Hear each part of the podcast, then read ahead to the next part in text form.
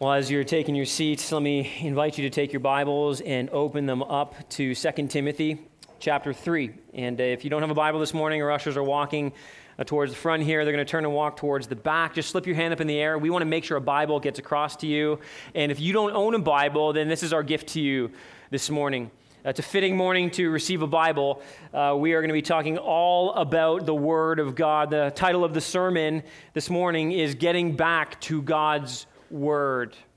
Now, I think we can all admit here that there have been um, in our lives um, aspirations, objectives, and goals motivated oftentimes by good intentions. There are things that we have sought that started out really well but finished very poorly. I think that we can all resonate with the, the, kind of the New Year's resolution mentality where you say, I'm making these changes, and then a week later you're like, what happened? Right? In fact, some of us love making New Year's resolutions so much that we do it multiple times a year over the same issue. And I think that this is probably common in your life, as it often, sadly, is in mine. I think the, the most classic example of a New Year's resolution gone bad tends to be, especially in our culture, the resolution to change my life physically, isn't it? I, this is going to be the year where I get back to my prime, you know, like back when I was like 20 years old. Good luck with that. I'm going to change everything. I got a new diet. I got a new workout plan. I'm going to start hitting the gym. Yeah. I think we can all resonate with this. Pretty soon, things begin to get busy. We get sick. We get stressed. We get tired. We get tired maybe maybe you haven't fallen off yet but you can feel the temptation to go off the rails in this pursuit. You're tempted to not go today to not eat the same way today. You know we, we all have what we call to you know it's never we're dieting anymore or we're never just going to start a gym program. We, we like to do it like this. We, we're, we're changing our lifestyle Right, that's the language we like to use. My new lifestyle. I'll tell you this my lifestyle usually goes off the rails every time McDonald's offers hamburgers for 67 cents. Okay? And then you're stuck in this place where you're like, okay, now I got to get back where, to where I was. I got to get back on. And we go through this cycle. We're like, okay, I'm already this far gone. Maybe tomorrow. And then tomorrow comes. We're like, you know what? Maybe next week. And then another week goes by. And then another week goes by. And then a month goes by. And pretty soon we're looking back going, what happened? You know, I think the same thing happens to a lot of Christians in their spiritual life.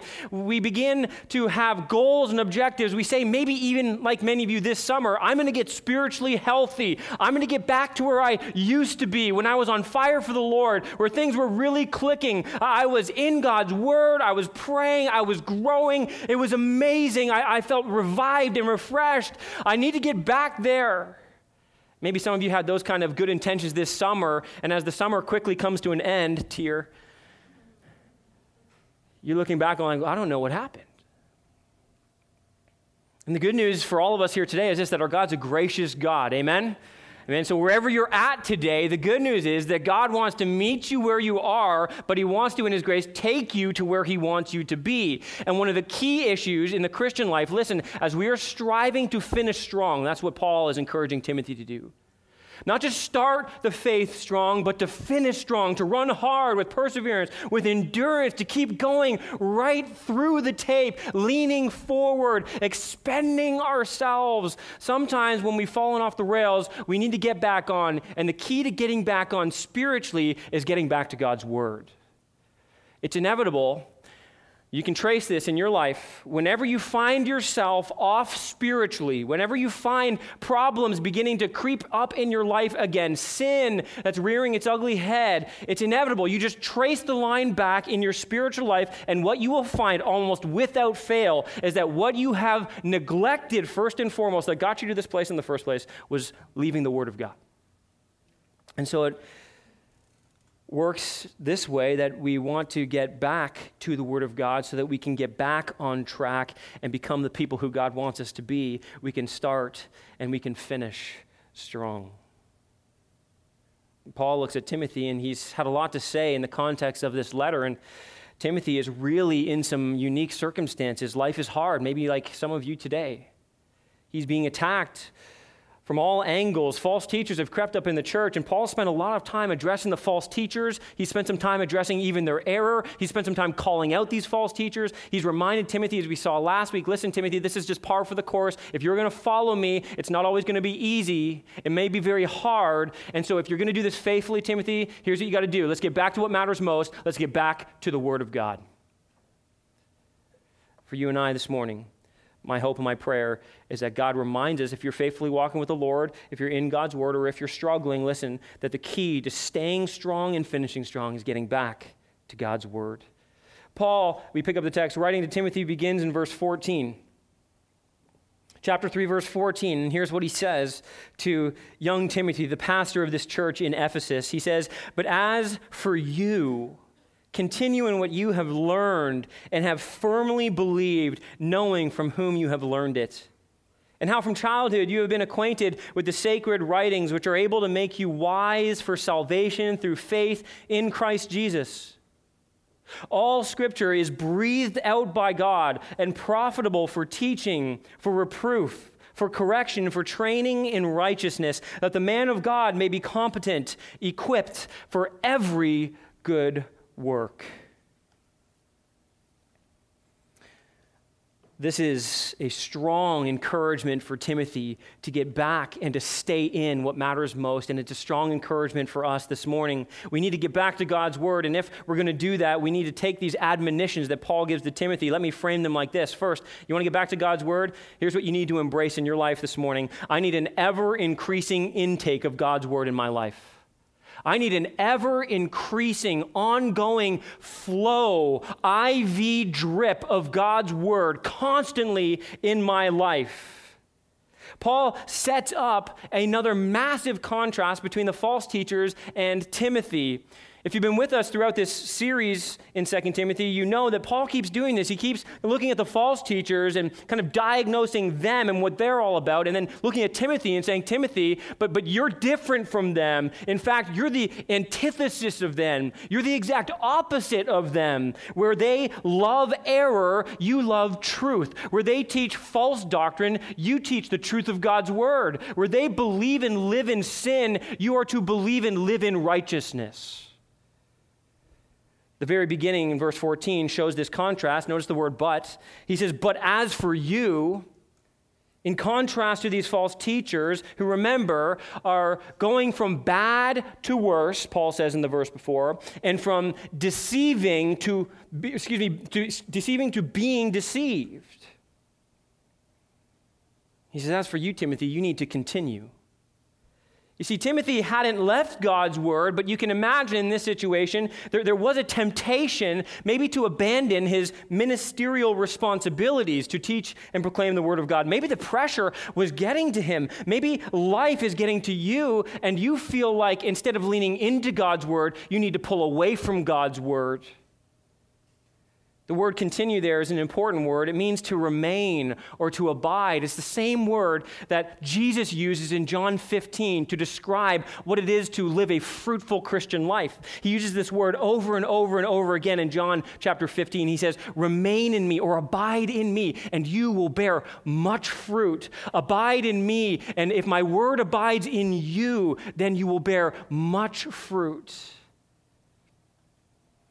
You see, to abide to continue to remain in God is to abide and remain in His Word. And this is really important for every single one of us here because all of us, listen, if you're a strong believer, a weak believer, or you're an unbeliever, we're susceptible to the dangerous deception of not abiding in Scriptures and not believing the Scriptures. Again, this stands in direct contrast to the constant progress. We highlighted this last week. The false teachers are making a kind of progress. They view themselves as being very progressive. And yet, what Paul wants to highlight is they progress from bad to worse, from deceiving to being deceived. They progress in sin, right? They keep diving deeper into sinful thinking and sinful living. They're driven by an appetite for deeper and deeper levels of sin. And yet, what we know to be true of Scripture is that the child of God has already come to the source of unending truth and grace. We have the fountain of truth and grace handed to us by God Himself, contained in His Word. And as such, the child of God, listen, rather than seeking to go deeper and deeper in sin, seeks to go deeper and deeper into their understanding and love of God, their understanding and love of His Word. You know, following Christ is more than just a one time decision, it's more than just an occasional church service or even a kind act. True Christianity involves continual dependence and obedience to Christ the King. If we are going to have an ever increasing intake of God's word in our lives, listen, here's a principle that we need to grab hold of. It'll be on the screen behind me. You need to embrace this in your life this morning. I cannot progress in the Christian life if I will not persist in God's word. This is a blatant, factual, biblical reality. If you don't progress in the Christian life, you can often look to your life and see that you're not actually persisting in God's words.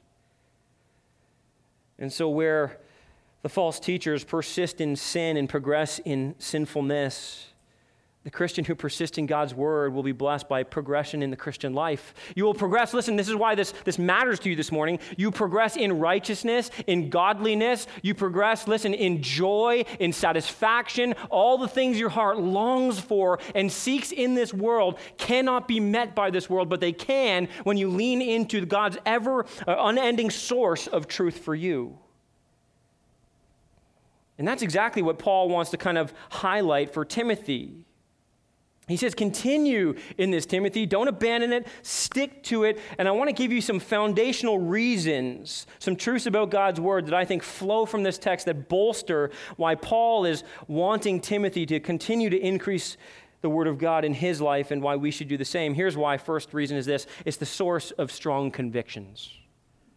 It's a source of strong convictions. And you have to remember that's exactly what Timothy needs right now, where he's maybe wavering in his decision making, where he's not sure if he's going to continue to move forward and to finish strong in the ministry and in the faith. Here, Paul says, Don't you understand? The Word of God is the source of strong convictions. And that is what you desperately need to stay anchored in the face of the storm.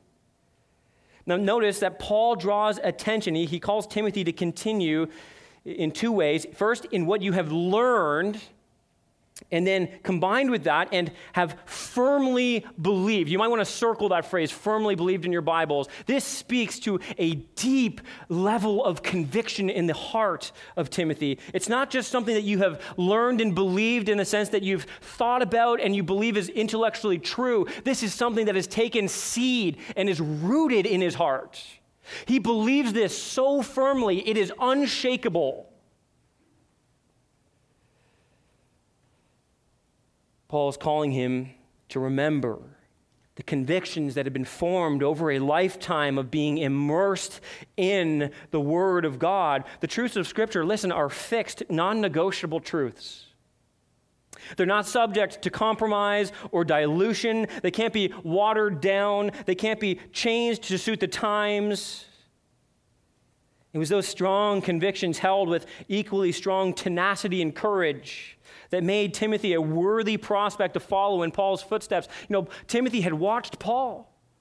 He saw the life that Paul lived. He saw his commitment to the scriptures. And Timothy had exhibited the same kind of conviction about the truth of the gospel and the truth of the word of God. And so, as Paul was worthy to be followed, so Paul wants to remind Timothy that because of the convictions you hold and the character that it has developed in your life, you too are a worthy man to be followed. There's a basic kind of pattern here that we can draw upon and that we can embrace in our lives if we are going to continue to develop these strong convictions. Notice that he begins with learning. And the learning moves to a believing, that intellectual assent whereby you say, Yes, I, I, I believe that is true. And that moves to conviction, which is deepening that belief, pressing it into the heart. And here's what it produces listen, stability. It produces a, stable, strong, grounded individual. We need a little bit of that in our culture, don't we? I, I, feel like you look around and people are so unstable. They're so driven by emotions and fears, and maybe even some of us at times, our life is characterized by that.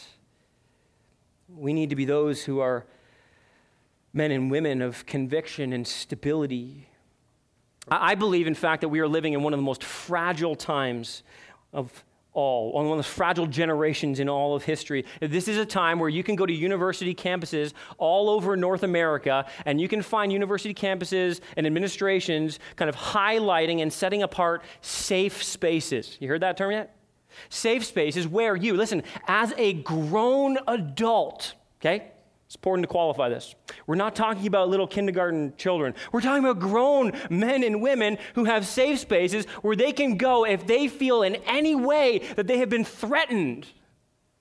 Now, now we're dealing with a culture that, that is embracing this idea of what's being called microaggressions.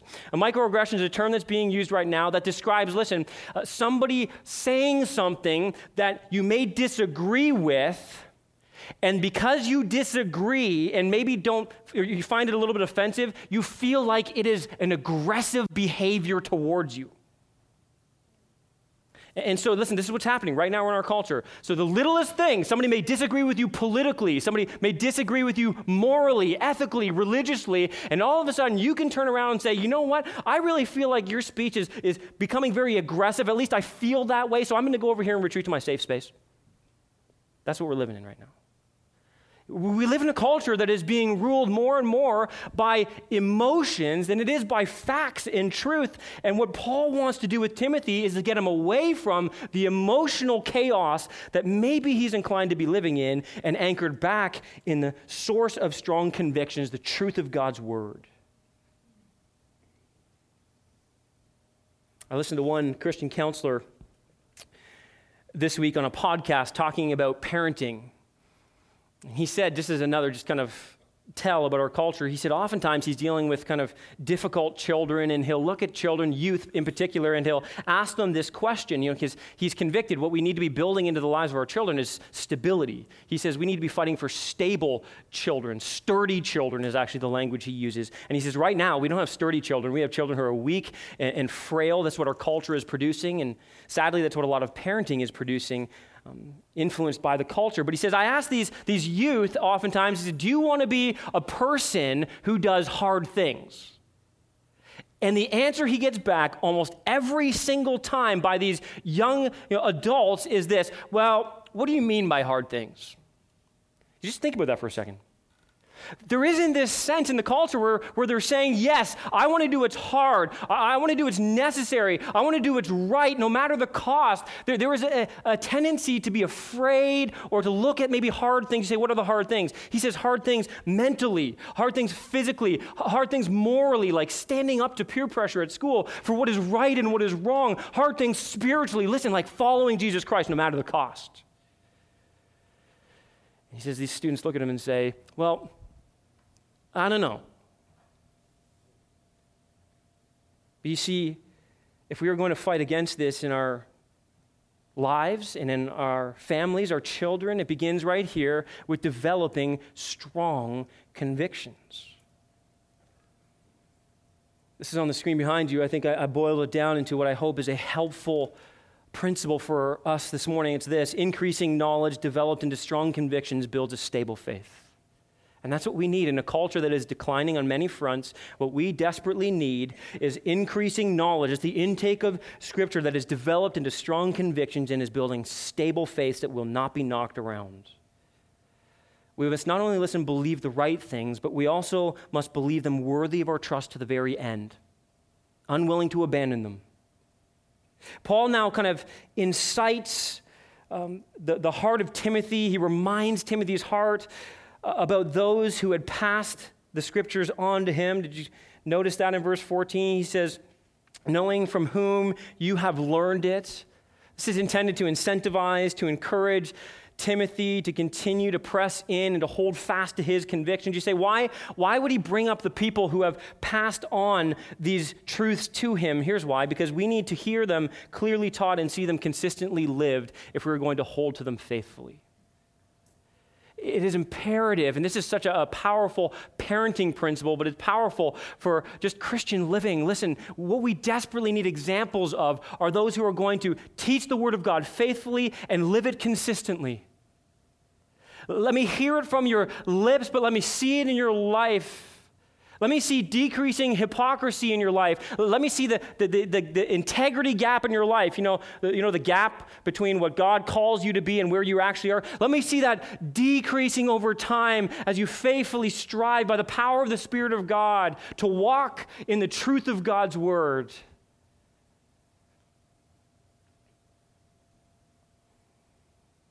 Paul here implies that there has been multiple influences the whom there is plural. And we already know, don't we, some of the influences that Paul, or excuse me, Timothy has had in his life. All the way back in chapter 1, Paul reminds him of those who had passed the faith on to him his mother and his grandmother, Lois and Eunice. Certainly, this involves Paul himself, who had faithfully taken Timothy under his wing. He'd become a father figure to him. He refers to him as his beloved child. This is just a, a, really sweet reminder. Listen, we got a lot of young families here, and, and we've got a lot of you who maybe your children are grown and moved out, and, and, and the, the, the opportunity to come alongside families is really, really important for you at this stage in your life. Listen, this, this highlights for us, listen, again and again, we talk about this in our children's ministry. The primary disciplers, parents, listen, of your kids is not the church, it's you. You have been given by God one of the sweetest and most precious opportunities to have one of the greatest impacts on a young life. When they're so impressionable, when their mind and heart are being formed, and the world, you're protecting them in certain regards from the influence of the world, you can pour into them the Word of God. The truth of Scripture can flow to them from you. And it reminds us, too, if you think of Paul's uh, you know, being added to this equation, that the church comes alongside and he, listen, the church complements the work of the parents, right? And that's what we strive to do even here. We want to be a resource for the parents. We want to serve you as parents. We want to help you grow in how you disciple your parents. And then we want to take your kids alongside you and work with them as well to continue to deepen their knowledge of the truth and the convictions of Scripture. We need this so desperately in this generation just down the hall. We need to strive together in making mature disciples of Jesus Christ. And it begins by recognizing that the intake of Scripture is essential because it is the source of strong conviction. Secondly, it's essential because it's the source of saving faith. I mean, that's, it's almost like Paul's going backwards here, but he wants to now kind of go back and root him even further uh, down. Like, Timothy, don't forget, this is what you've learned, and these are the convictions that you've held, but don't forget, this is what's actually been saving you. Verse 15, it says, And how from childhood you have been acquainted with the sacred writings, which are able to make you wise for salvation through faith in Christ Jesus. Paul's looking at Timothy and he's saying, Timothy, you, you, want another reason why you need to continue in what you have learned? Why you need to continue to hold firm to the truths that you have believed? Just remember your childhood. Remember how you had been immersed in the Word of God. And, and here's what's really important to understand here this ongoing, ever increasing intake of Scripture. Listen, this idea of from childhood implies an ongoing process. In other words, it wasn't just a one time data dump into young Timothy whereby God just saved him and then made him exactly who he needed to be. It was an ongoing process where over time, this young Timothy was invested in by, in, in by those who loved him deeply. They poured the Word of God, and parents, just listen to this. They poured the Word of God in as often as they could, as early as they could. And over time, it gave little Timothy wisdom, leading him right to salvation. Now, can I just say this? You need to see this here. Did you know the primary purpose of Scripture is to lead people to salvation? That is the primary purpose of Scripture. It is to lead people to the saving knowledge of Jesus Christ. Now, I want to just kind of give another principle here for, for not only parents, but for all of us, listen, as, as we think about how we need to grow with this ongoing influx of Scripture in our lives, no matter your age, no matter how spiritually mature or immature you are, this is true. Listen, unleashing God's Word early and often in a life will not fail to have a lasting influence. Let me say that again. Unleashing God's word early and often in a life will not fail to have a lasting influence in someone's life. This is such hope for parents of young children. You keep investing and trust that over time, God is going to unleash the power of His word to the truth that you have invested by His grace. Now, this does not mean that every child will be saved. It doesn't mean that every child uh, will certainly be saved at the same time or even at a young age, but here's the confidence you can have. And this is what Proverbs says train up a child in a way in the way he should go, and when he is old, he shall not depart from it. Listen, that is not a blanket promise, but it is a general axiom. More often than not, in other words, that proves to be true. That God in His grace takes the work and the effort of you as a, parent or somebody who's investing in a young life, and He will use it to create a lasting influence in their life. So, parents, can I just encourage you? Make sure that your home is a place where the Word of God is exalted. Make sure that your home is a place where the Word of God is loved and treasured. Make sure your home is a place where the Word of God is taught faithfully and regularly. Parents, make sure, listen, that your home is a place where the Word of God is lived out consistently. Trust that God will use that. You may not see it immediately, but trust that God, God will do in their young hearts what only He can do. Let the word do its work. Just expose yourself to it and others to it constantly. I think it's important to know, just flowing out of this verse, that the scriptures themselves, though they are living and active, Hebrews 4:12 says, they are not life. Jesus is life but it is all the scriptures that point to Jesus Christ. It is to him that they point. In fact, Jesus said these words in John 5, verse 39. Do you remember he's speaking to the Pharisees who claim to love the word of God? And he says to them, You search the scriptures because you think that in them you have eternal life. And it is they that bear witness about me. A little further down in verse 46, he says, For if you believed Moses, you would believe me, for he wrote of me. Isn't that amazing? He looks back to all of the Old Testament scriptures, which, by the way, is exactly what Timothy would have learned. And he says, Don't you understand, Timothy? When Moses was writing the first five books of the Old Testament, the Pentateuch, he was speaking primarily about me. And so you look to the Word of God for life. Understand that if you're truly looking to the Word of God and you truly long for life, see that it all points to me.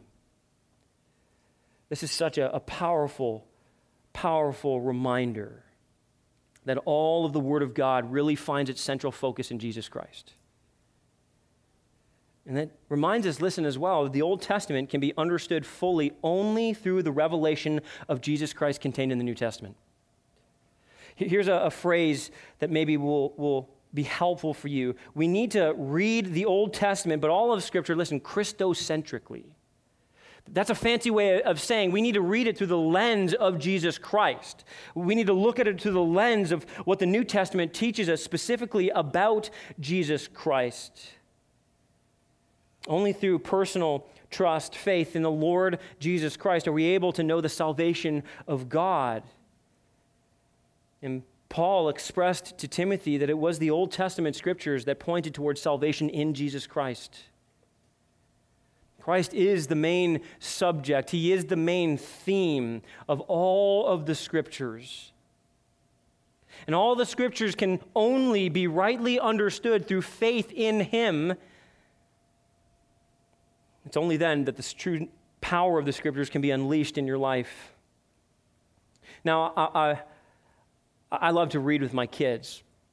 And we read the scriptures together often, and I also love to read other literature. I like to expose them to good, to good literature, even at a young age. So, my, my two oldest are nine years old and seven years old.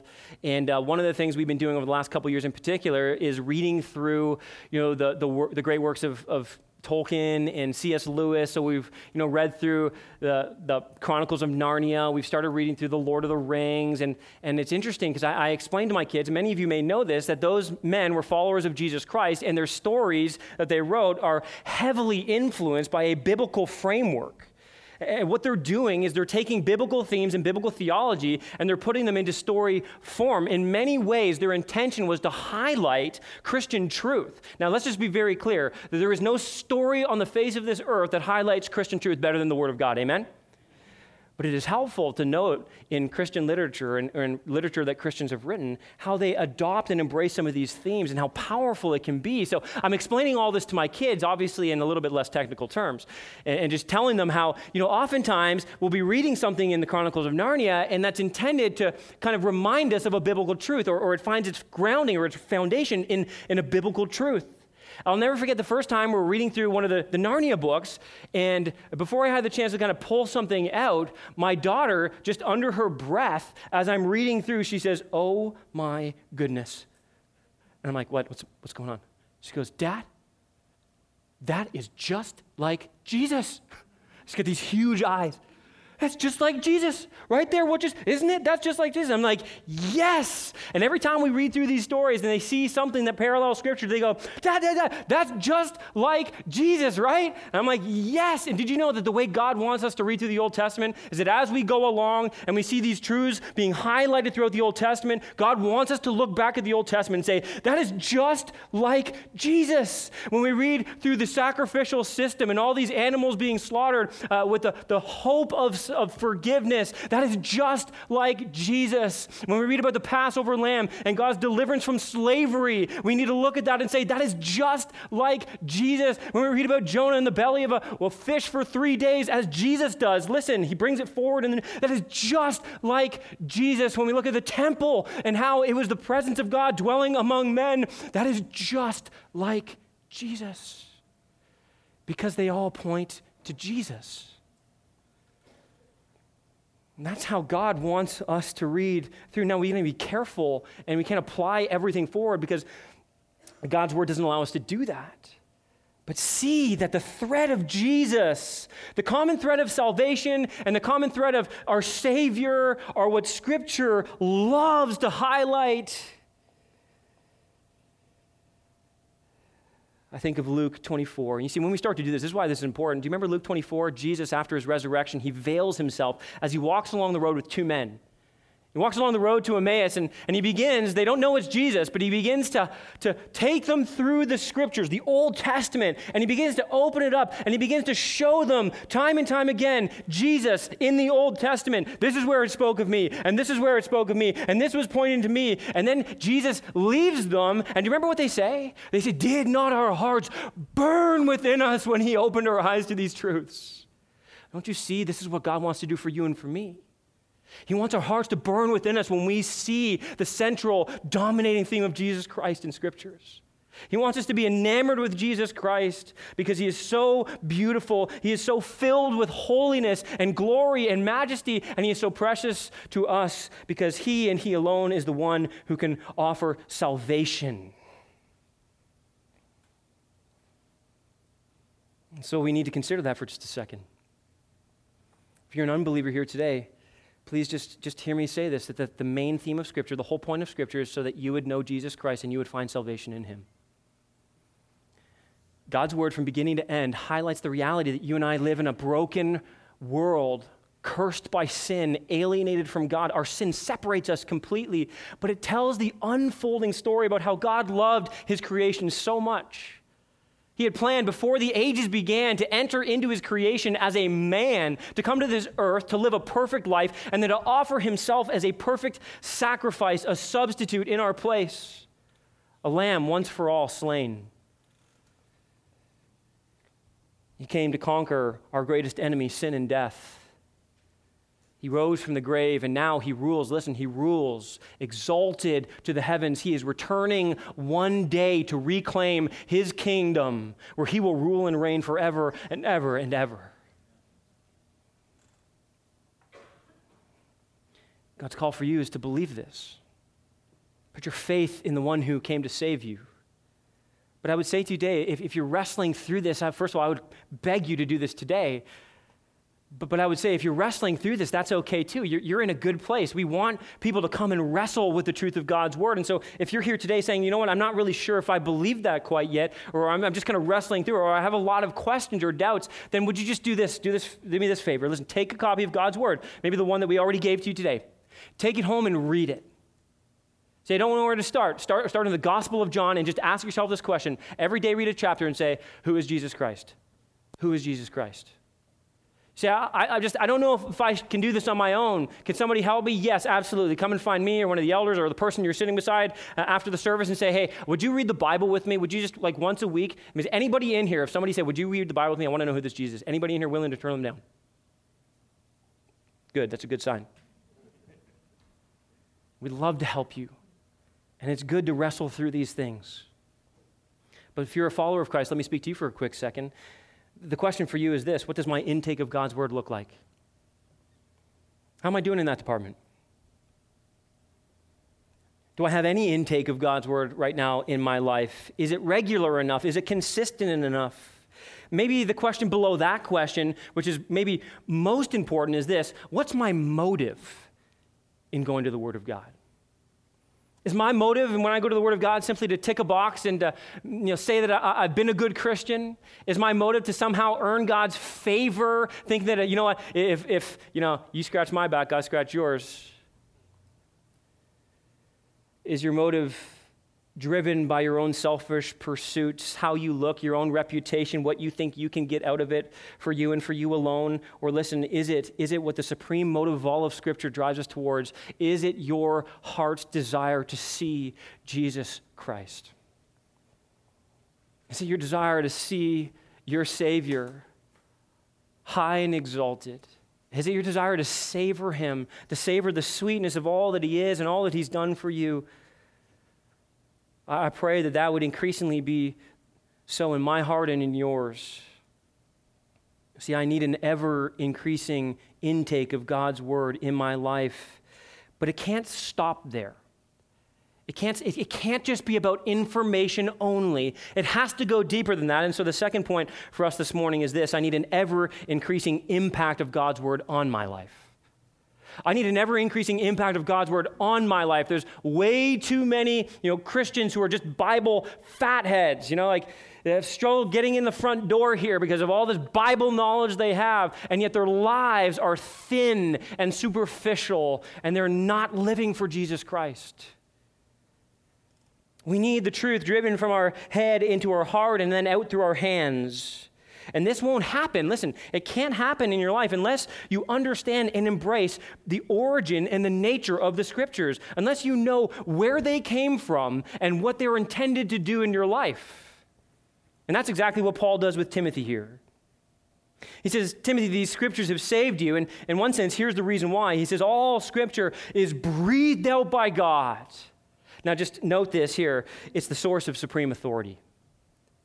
If you want the Word of God to have increasing impact on your life, and I trust and pray that you do this morning, here's what you have to understand about it it is the source of supreme authority. That's what Paul is really highlighting here. This phrase that it is breathed out by God, or some translations say it is inspired by God. Both are accurate, but I love the vivid imagery of the Word of God being breathed out. I mean, it, it draws me, in my mind, all the way back to the origin of the universe. Doesn't it do that for you? Where God, do you remember? Do you remember in God's creative activity? Genesis 1 tells us how God brought all of creation into existence. It said that He spoke the word and everything was created. Now, I want you to think about this for a minute. Let me help you understand this. The point of that being true, not only is, is God responsible for creating it, here's what you have to see. Because He created it, He is the supreme authority over it. And see, the parallel is a striking one between how God spoke the world into existence and has authority over it, and how He spoke uh, the Word of God into existence and has therefore been expressing His authority over us. The Bible originates with God. You know, claims of origins carry great significance because authority lives in the Creator. This is why people invest such Herculean efforts in trying to disprove God as the earth's creator and in questioning the authenticity of the Bible. This is one of the primary reasons people say, you know what? Nah, God's not the creator. Nah, the Bible can't be real. Underneath a lot of those arguments is this simple reality. If someone is willing to admit that God is responsible for it, that He is the one who created us, and that His word is sovereignly of His voice and command, listen, then I must therefore submit to it.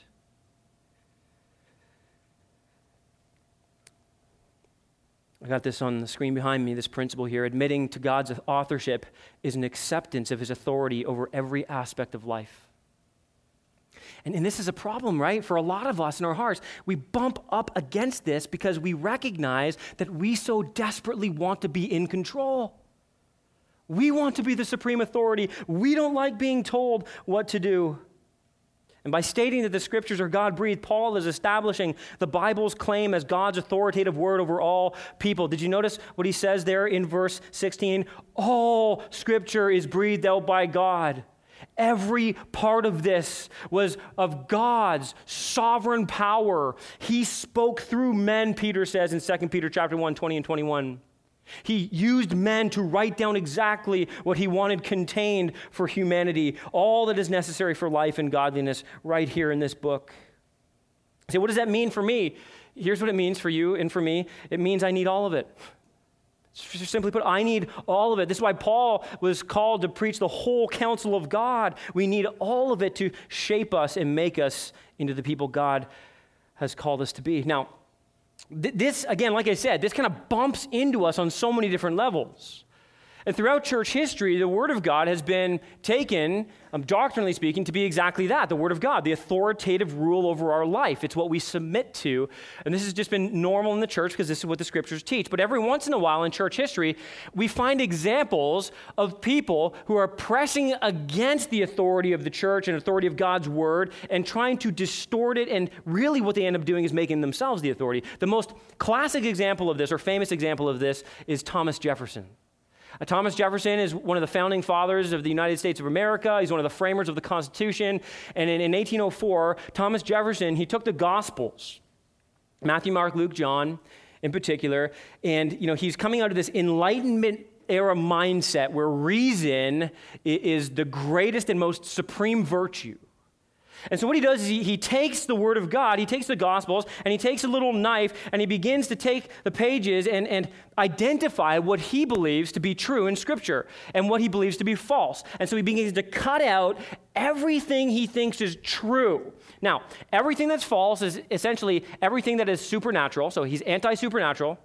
I mean, so, you know, you think about all the miracles Jesus did, and, and, and then anything he doesn't like that goes against the grain of the, the his moral thinking. So you cut out a lot of the, the phrases that Jesus said about moral, um, his moral teachings and ethics. And he ends up producing the life and morals of Jesus Christ, where he cut and pasted the sayings of Jesus he believed were true. Now, I just want you to hear this. Do you see what he was doing? He was taking what was meant to be God's supreme authority, and he was saying, You know what, God? You know, I kind of believe that you wrote this book, but there's some things in here I don't necessarily agree with or that I don't like. And so, what I'm going to do is I'm going to actually determine and tell you what's authoritative. So, he was doing this. Here's God's authority over him. He was saying, You know what? Let me tell you, God, what the real authority should be.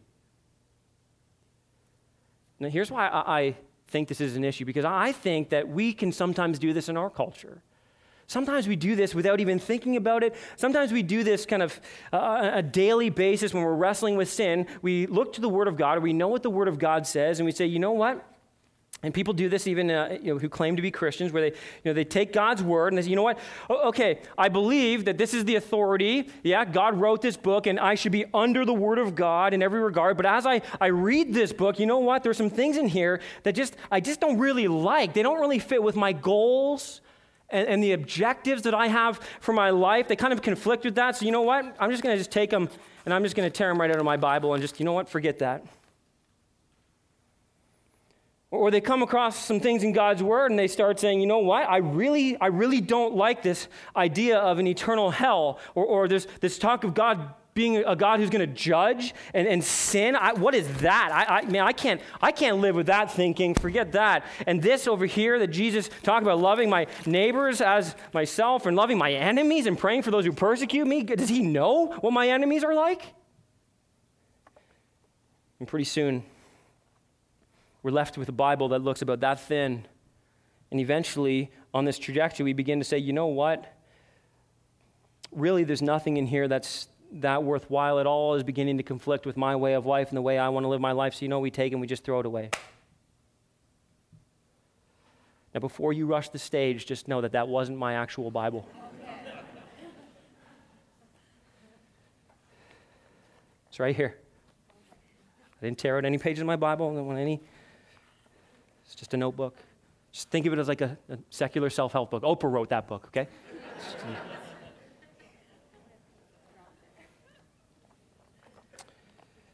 But you see, you know what? I just I think we need to understand that when we refuse to heed God's word, when we refuse to let it be the authority of our lives, essentially what we're doing is we're tearing pages out of our Bible and saying, God, that doesn't fit with me, it doesn't fit with my life, and we're trying to be the authority when God says, you know what, Ian, you know what's better for you? It's when you come under my authority. See, see we, we view God as if he's somehow trying to vindictively and vengefully control us, you know, uh, like a dictator up in the sky who simply wants harm for us and not good. And yet when we look at Scripture, we see that God is a loving Father who says, Don't you understand? Ian, you're my child, and I love you, and I want what's best for you, and you don't always know what's best for you, but I always do. And so when you submit to my word, you can just understand this. Listen, it may mean that life can be hard. It may mean that you might have challenges. It may mean people might not like you very much, but you can be assured of this. It is honoring and pleasing to me, and it will go well for you. Not in, if not in this life, listen, it will in the end.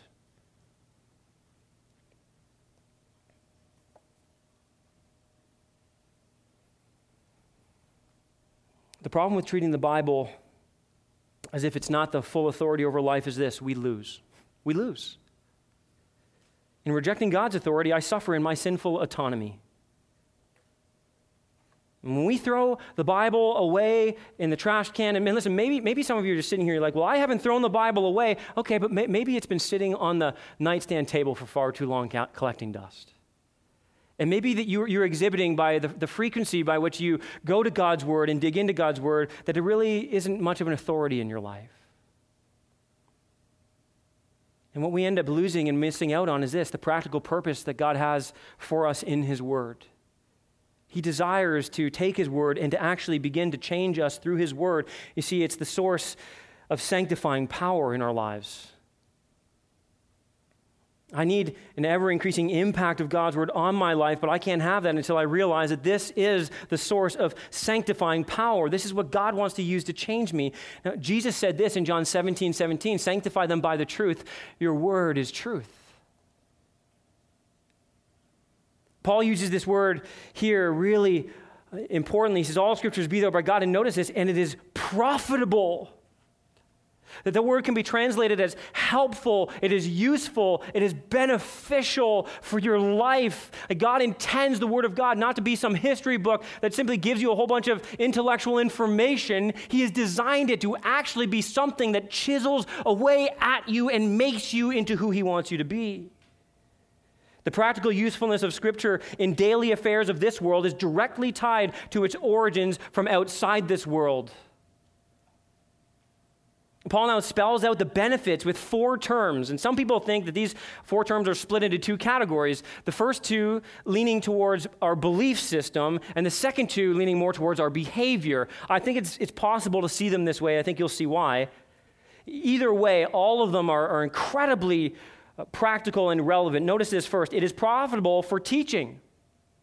The Word of God, if you haven't seen this already uh, throughout 2 Timothy, it instructs us on everything necessary for life and godliness. And the teaching of Scripture comes alongside, you can phrase it like this comes alongside us and said this hey, here's some things you need to know. Here's some things you, you, you, need to know. You don't know them, you need to be informed about them. Here's what you need to believe. Here's truths that will change your life if you embrace them.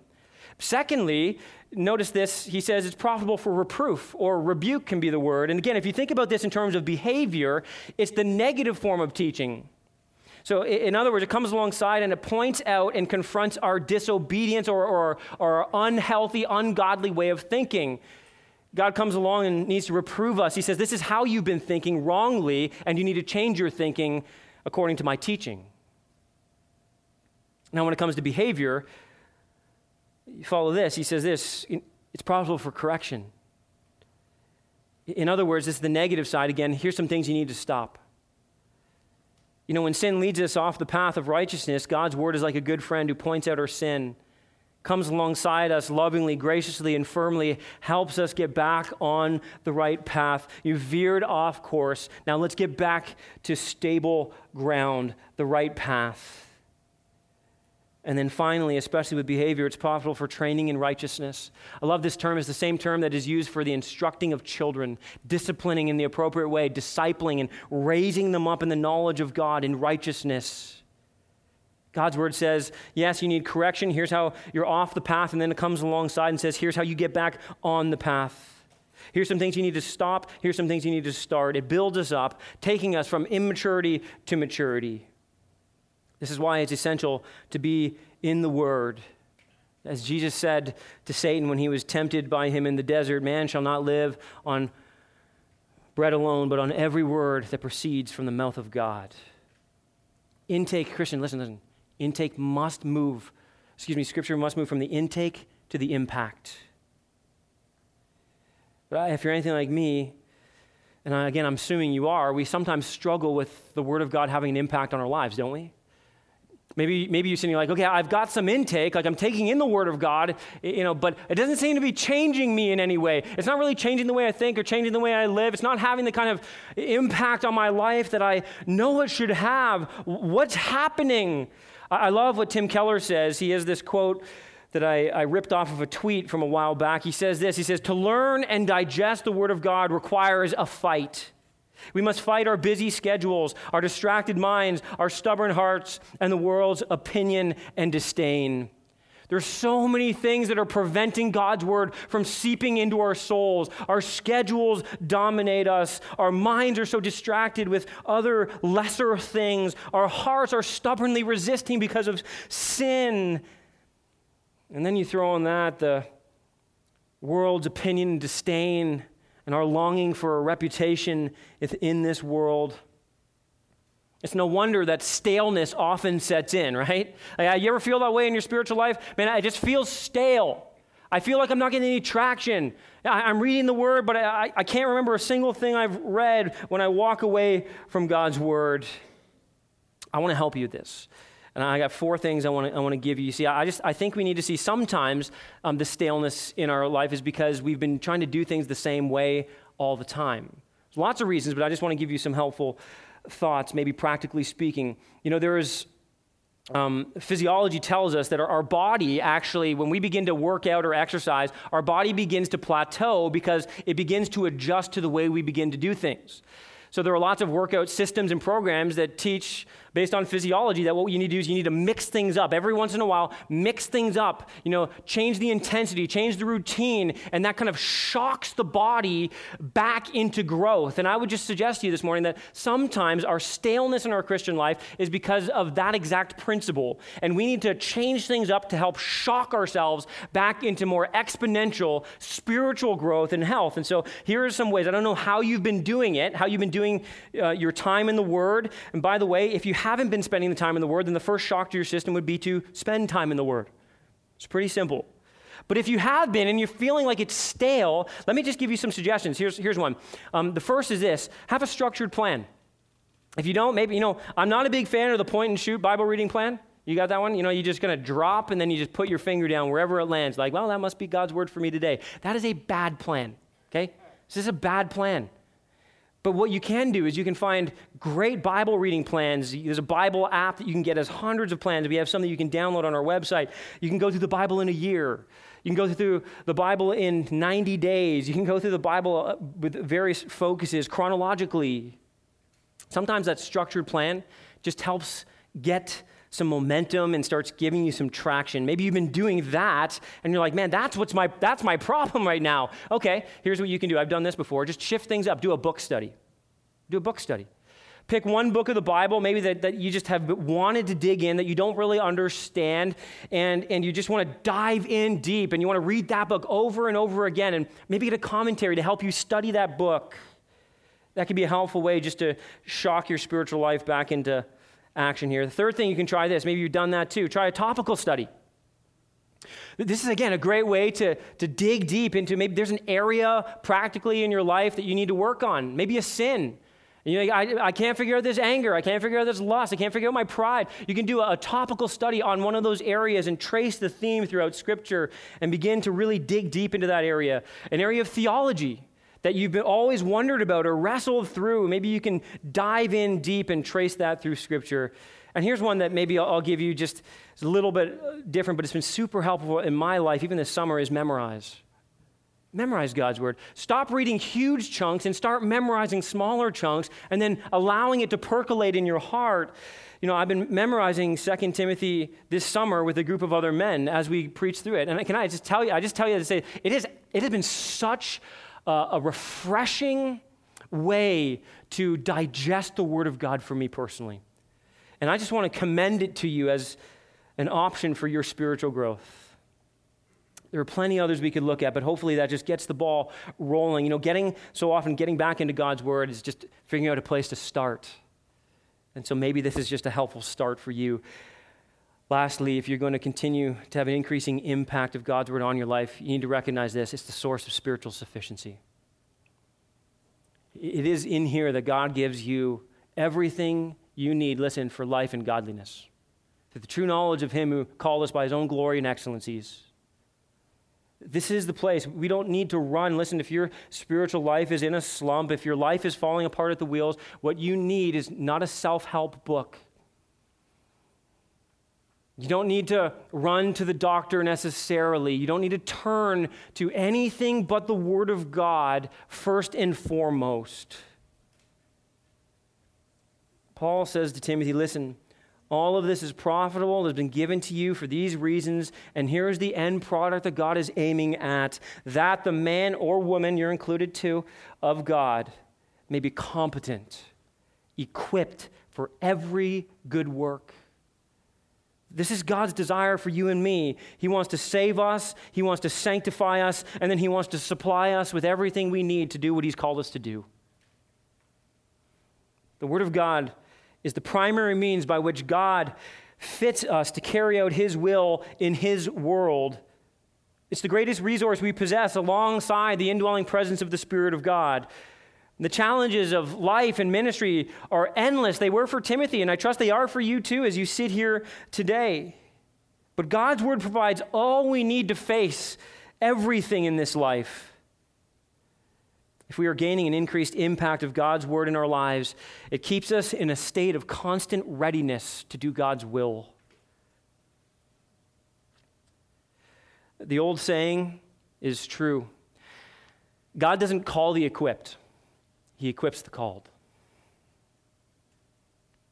But God calls and then He equips the called, listen, through the ongoing, ever increasing intake of His word in your life and mine. And listen, through the ever increasing impact of His Word on your life and mine.